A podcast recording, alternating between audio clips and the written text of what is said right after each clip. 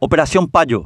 Debo reconocer que los estrategas de la Asociación Nacional Republicana, ANR Partido Colorado, son muy creativos a la hora de buscar perpetuar a su partido en el poder para seguir medrando a costa del pueblo paraguayo.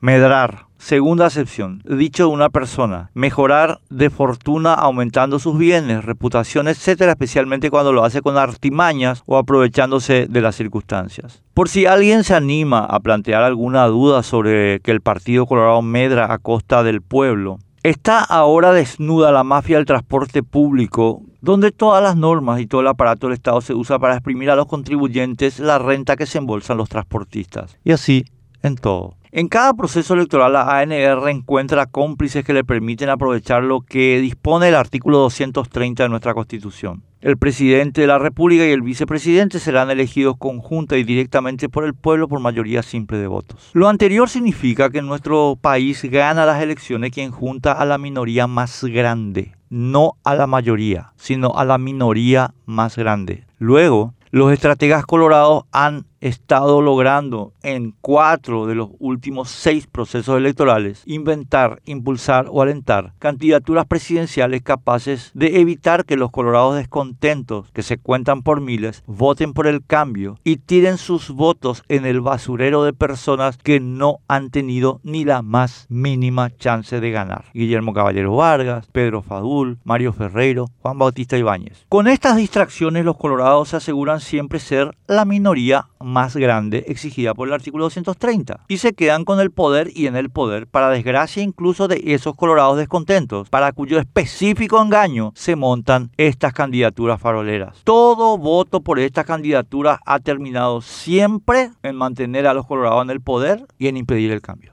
Nunca nos dieron a los comunes otra cosa que más coloradismo en el poder. Ese es su único efecto práctico. Votar por ellos ha sido siempre votar por mantener a los colorados en el poder. Es lo que están repitiendo con la candidatura de Payo Cubas. No creo estar muy lejos de la verdad si digo que nadie recibió más despliegue mediático del grupo Cartes que Payo. Es omnipresente incluso en el sistema de trolls que el grupo maneja en redes sociales. El financiamiento de su campaña en Alto Paraná no tiene competencia. Que conste que no estoy negando el derecho de los estrategas colorados a repetir su fórmula, ni el de los candidatos mencionados a ser usados por la ANR. Es su derecho más pleno y completo. Y yo no lo discuto, lo describo. Solo que creo que esta vez se le fue un poco la mano, porque antes disimulaban la estrategia con gente seria. La candidatura de Payo es la reivindicación más grosera de la dictadura que se haya presentado de 1989 y debería darles vergüenza a los cartistas